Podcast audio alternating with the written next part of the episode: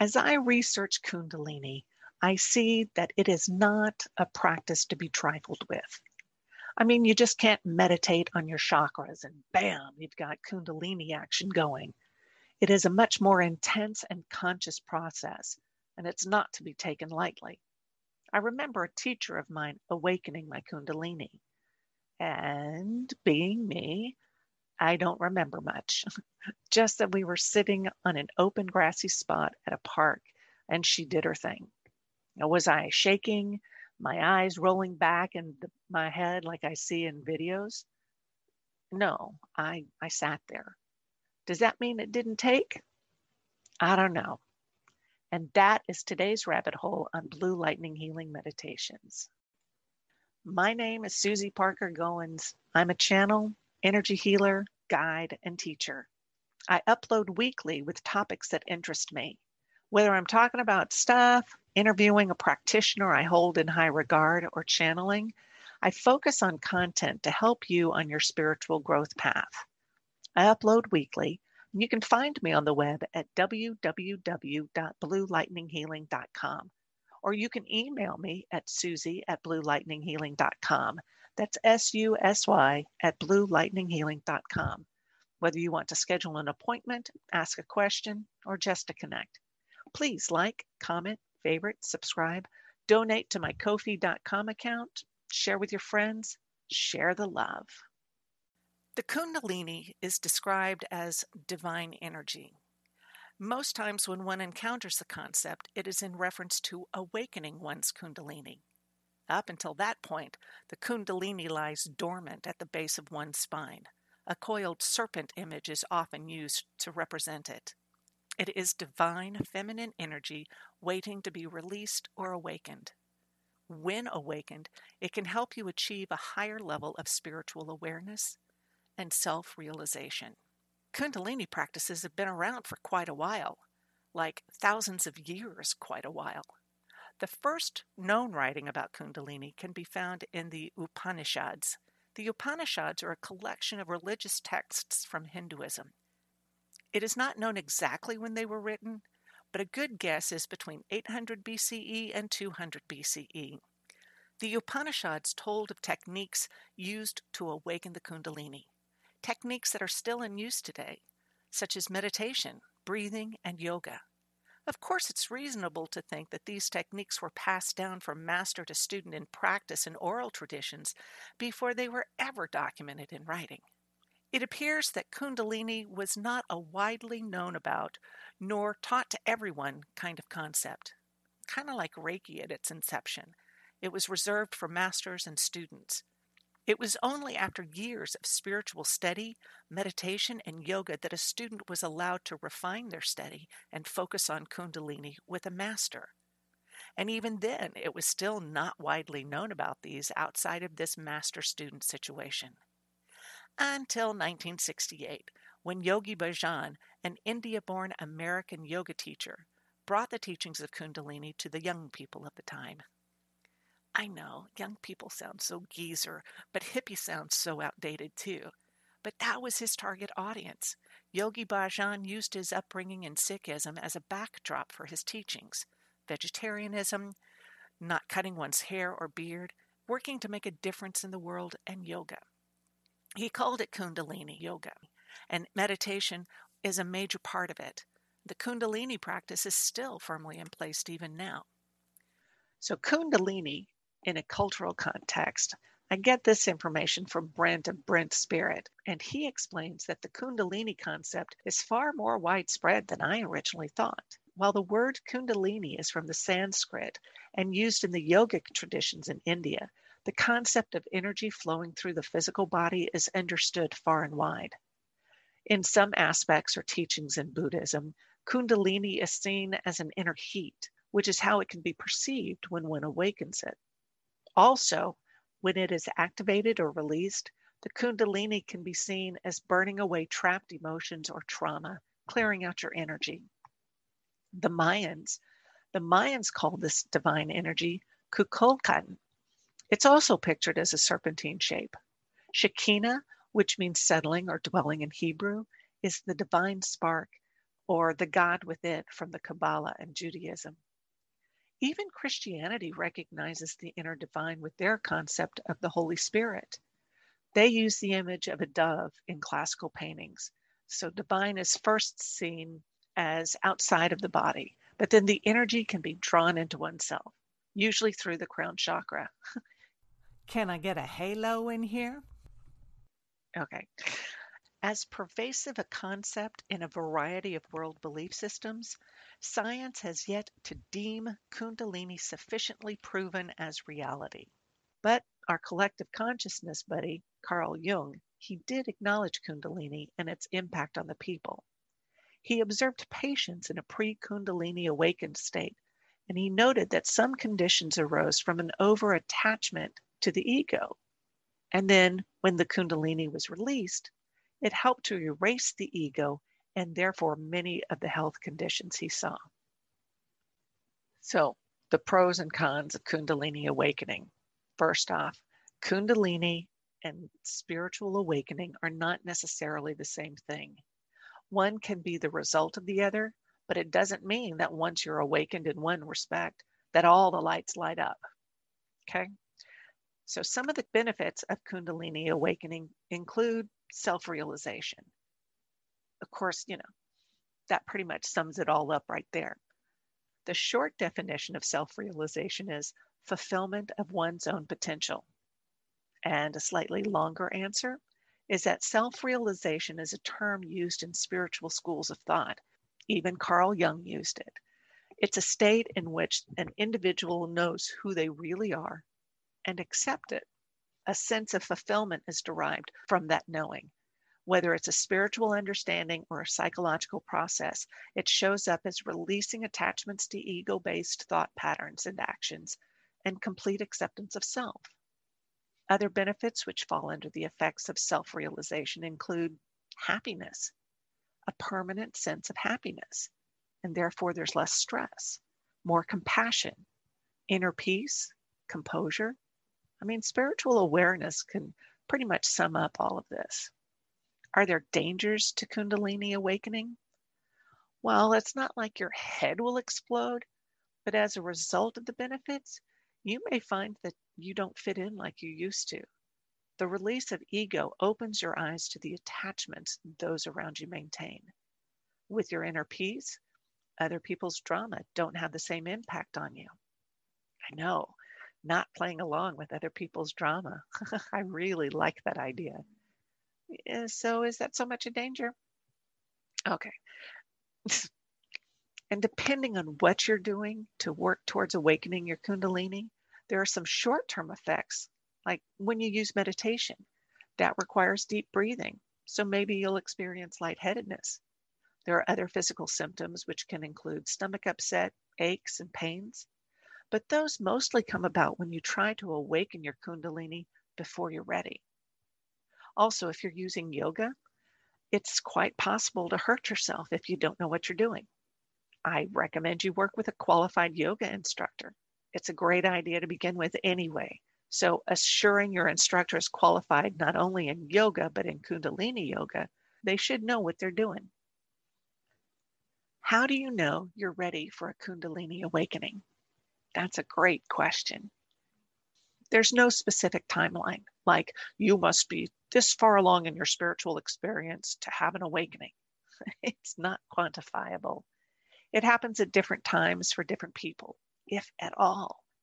Not everyone experiences an awakening. Can you be not ready for it? Oh, yeah. More people are not ready for Kundalini awakening than actually are ready for it. As I talk about the different methods of awakening, please understand that some people want that wham, bam, thank you, ma'am experience. You know, get her done.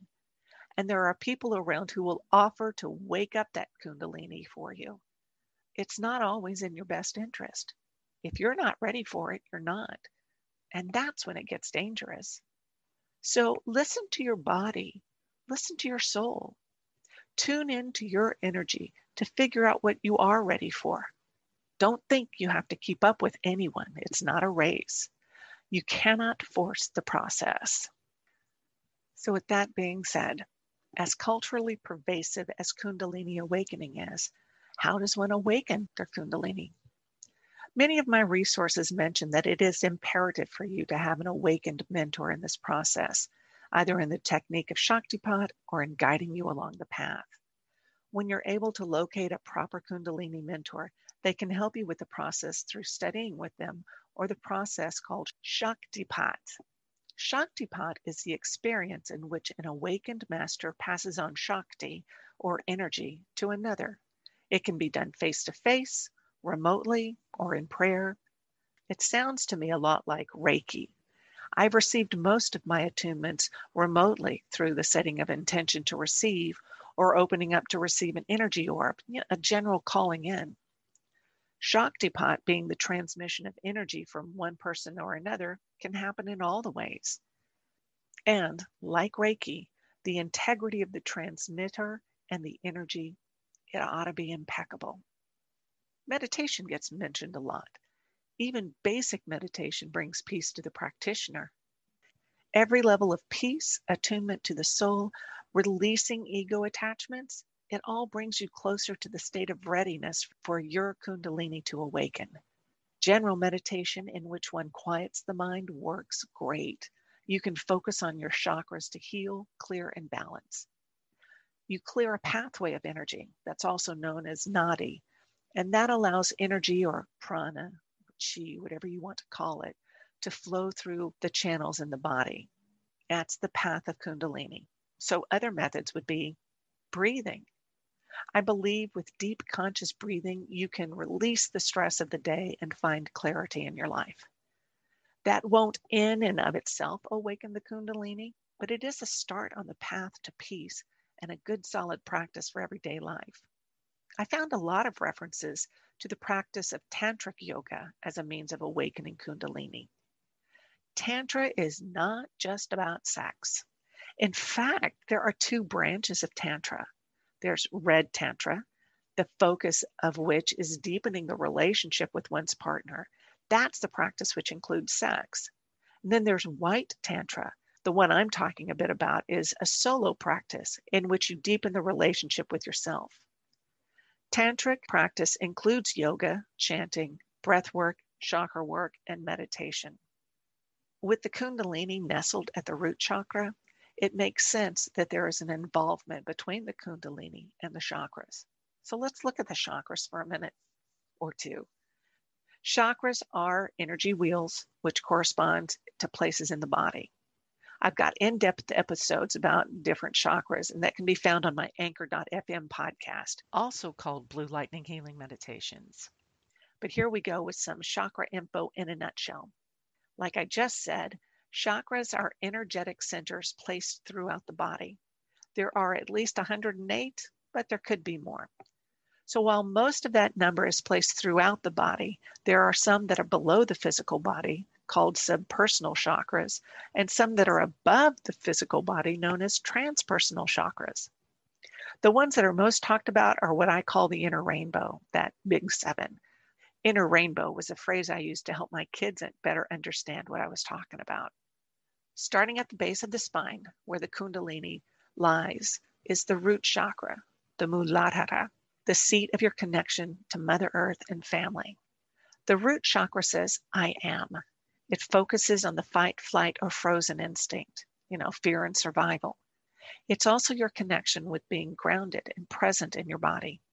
And the other chakras build from that root. A balanced Muladhara manifests as you feeling good in your body, healthy, vitalized, comfortable in your skin. You trust and are secure to the point that you can let go and relax. You're grounded. Next is the sacral chakra or the Svadhisthana. Being in the reproductive system, it's the seat of creativity. I'm not talking exclusively about making babies, but self expression. The key phrases for that are I am creative and I feel. A healthy, well balanced sacral chakra shows up as you know and appreciate pleasurable experiences. You take care of yourself and others. You can handle change. You have healthy boundaries, and your emotional intelligence is at play. That means you are aware of your emotions. You're able to manage them in healthy ways. Sources talk about sexuality as a component of the sacral chakra, and that makes sense since it's centered in the reproductive area. Recognizing your sexuality in that spectrum of human experience and honoring it leads to a healthier self image. Next up, the solar plexus or the Manipura. It's just under your ribs. And it's where your feelings of confidence sit. The solar plexus phrase involves action. So, I do.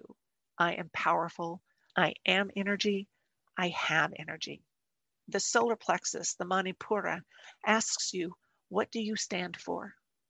Where is your personal power, your integrity? What gives you confidence? What do you have power over? A healthy Manipura manifests as being balanced, having good levels of self esteem or feelings of empowerment, confidence, responsibility, having the will to do what is for your best and highest good, and being energetic. Not the bouncing off the walls kind of energy, but the kind that gets stuff done. The heart is the love center, the anahata, and its message is I love. So the associated meanings are not only love, but acceptance, forgiveness, and compassion. A healthy, balanced heart chakra possesses an openness to love, to have empathy and compassion for yourself and others. You can see the good in things, people, and situations. You ever hear of those rose colored glasses? Well, that helps everything fall into place for me. And we're not talking about toxic positivity here. The Anahata possesses a balanced outlook, finding the good in all the mess. You're not ignoring the mess, but you see it through the eyes of divine. And interestingly, a healthy heart chakra allows you to grieve. It is moving through and healing. Also, you show respect and a willingness to help others. That's compassion. And you're able to accept who other people are while you are living in your truth. Next up is the throat chakra, Vishuddha. It's the center of communication, you know, truth, self expression, discernment, creativity. Its message is I speak clearly. A healthy throat or Vishuddha chakra shows up as being able to express your thoughts and ideas calmly, confidently, mindfully, and being able to listen. Remember, communication goes both ways. So, listening to listen not listening to wait for an opening to jab at your companion with some blazing retort. Vishuddha chakra is about constructive communication and conscious listening. We're coming up to the third eye or the ajna, and its statement is I see clearly. That's the seat of intuition and extrasensory perception, or seeing beyond the physical. Also, inner guidance, self knowledge, detachment, a balanced ajna manifests as, well, intuition, charisma, and imagination, and that sense of detachment. You're not tied to material things, trusting in an informed way, and self awareness. Finally, you've got Sahasrara. It's represented as the lotus of a thousand petals. It's the crown chakra, it's your connection with divine. And its messages are I understand, I know I am connected. What does a healthy and balanced crown or Sahasrara feel like? You've got a deep connection with divine. There's a deeper self awareness of your place in the universe. You experience a unity of mind, body, and spirit, open mindedness, and being mindfully present. You have focus and determination. They call it Zen. Meditation can bring focus to the chakras to balance, clear, and align them, which led me down a path of more connectivity between the chakras. And it makes sense when your chakras are in alignment and balanced, you're better able to express yourself. So, a balanced root chakra helps your sense of groundedness or standing your ground, which leads up to the sacral, and that adds a creative aspect, thinking outside of the box. The solar plexus flows up, and it's about confidence, the heart is love, and so on. When the chakras are in alignment, the energy flows without obstacles, and you can better access your divine self and move closer to that state of self realization. We've talked about Shaktipat, meditation. Uh, what are other ways you can move closer to awakening your Kundalini? Well, the deeper I delve into this, the more I realize these techniques ease you into the awakening. Okay, so what else? We've got mantras. You know, mantras focus your attention and build energy around your focus, like the Om Mani Padme Hum. It's an ancient mantra. It's also called the Compassion Buddha, and it is widely known. As simple as it is, it's a powerful prayer to purify one's life. Translated, it means praise to the jewel in the lotus. The Dalai Lama said it was a great and vast mantra because it wraps up the teachings of the Buddha in one phrase. And when you repeat any mantra, your intention is charged with your divine energy and it reinforces it to greater power. A side note check out YouTube for videos with Tina Turner chanting for like pff, three hours at a time. It's her passion and her devotion that comes through, and she shares that love. Okay, next up, mudras. Now, I reference those a lot in my chakra episodes. And mudras are asanas or hand positions that are used in meditation and yoga as a means of empowering your practice. An excellent mudra to hold is the Gyan mudra. And that's the one in which you touch your index finger to your thumb. That one promotes wisdom, openness, and calm. There's also the Shuni mudra, which is the middle finger and thumb touching to promote calm and patience. There are so many mudras that focus on a load of conditions. So research and discern for yourself which works best for you. Next up is breath work. Just breathing is good. Breathing deeply is better. Breathing with intention is great. And there's a lot you can do with breathing. So you can inhale and hold, exhale and hold. Deep breathing into your diaphragm and holding it, and then letting it all go so that your stomach contracts and hold. That works. You can also breathe in segments, like breathing in a little bit, holding it, breathing in a little more, hold, breathe in a little more, hold, breathe in a little more, hold, and then exhale in the same way. So you exhale a little bit, hold, exhale a little bit, hold, exhale a little bit, hold, and then empty it all out. There's also breathing with intention. I use what I call the infinity breath as a relaxing techniques in my meditations. In the infinity breath meditation I use, I start with you breathing diaphragmatically. So that's breathing into your belly. And that deep breathing oxygenates your blood and it slows your mind down, helps you focus attention on yourself.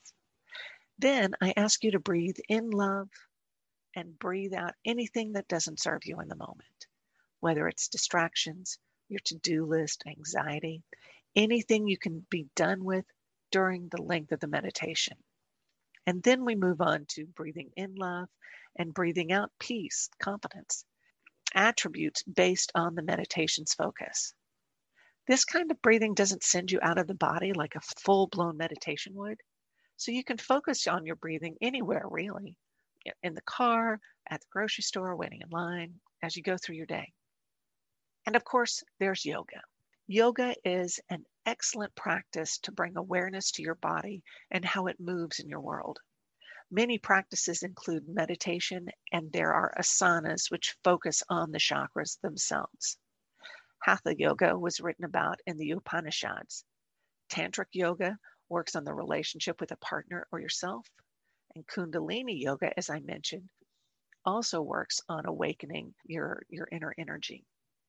As always, use your discernment first to determine if an instructor is right for you. Being me, I want to explore the crystals one can use to support your efforts. They don't do the work for you, but crystals hold space or energy for you. They're also a tangible reminder for you on your path. So it may seem obvious to me, but serpentine is a really good stone to use. The serpent is used as a symbol of the Kundalini, and serpentine is used to clear the chakras along the Kundalini path. In looking deeper into the crystals one can use, you use those which support and clear the chakras. So that can mean using stones whose color correlate with the color of the chakra. I, for me, that's the easiest way to identify with them. But I also ask you that this is not a definitive list. You look at the list or you find stones that resonate with you. You know how to identify energies and using your discernment, let it kick into gear here. So we're going to take these by chakras.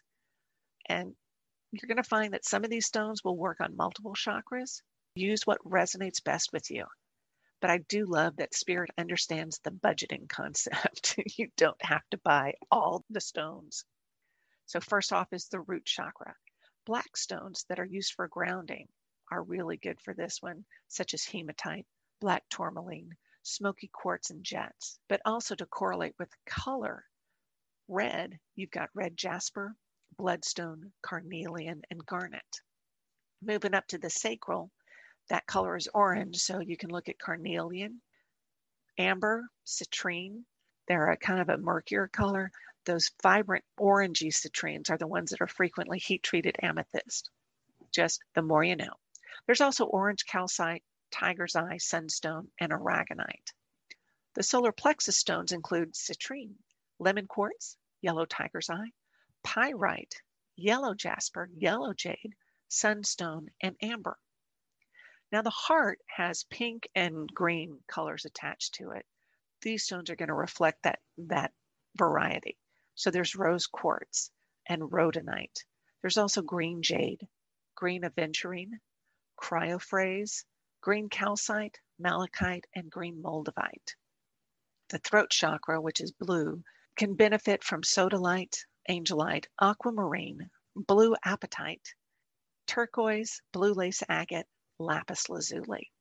The third eye, which is that lovely indigo color, it's a deep purple.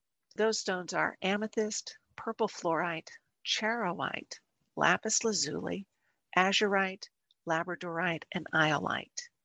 And then our crown chakra, which is that lovely violet, a light purple, you can use clear quartz there as that's an excellent amplifier. But there's also amethyst, lepidolite, moonstone, selenite, sugilite, Herkimer diamond, howlite, and charoite. And then for overall Kundalini support, moldavite is awesome, Shiva lingam and serpentine, and finally Atlantisite. Now, I thought it was interesting to note that using stones with at least one flat side facilitates a stone staying in place when you use it on your body. Honestly, it was a, well, why didn't I think of that moment? The major takeaways from my research is to treat the Kundalini process with respect. It is life changing and you don't rush it. It can happen all at once, or you can ease into it, or you may not get it at all, and that's all right. So, a meditation that follows is going to focus on aligning your chakras, opening up the channels to help make the Kundalini awakening easier. I'm not looking to go all Shaktipat on y'all. That would be pushing it, I think. So, until next time, blessings.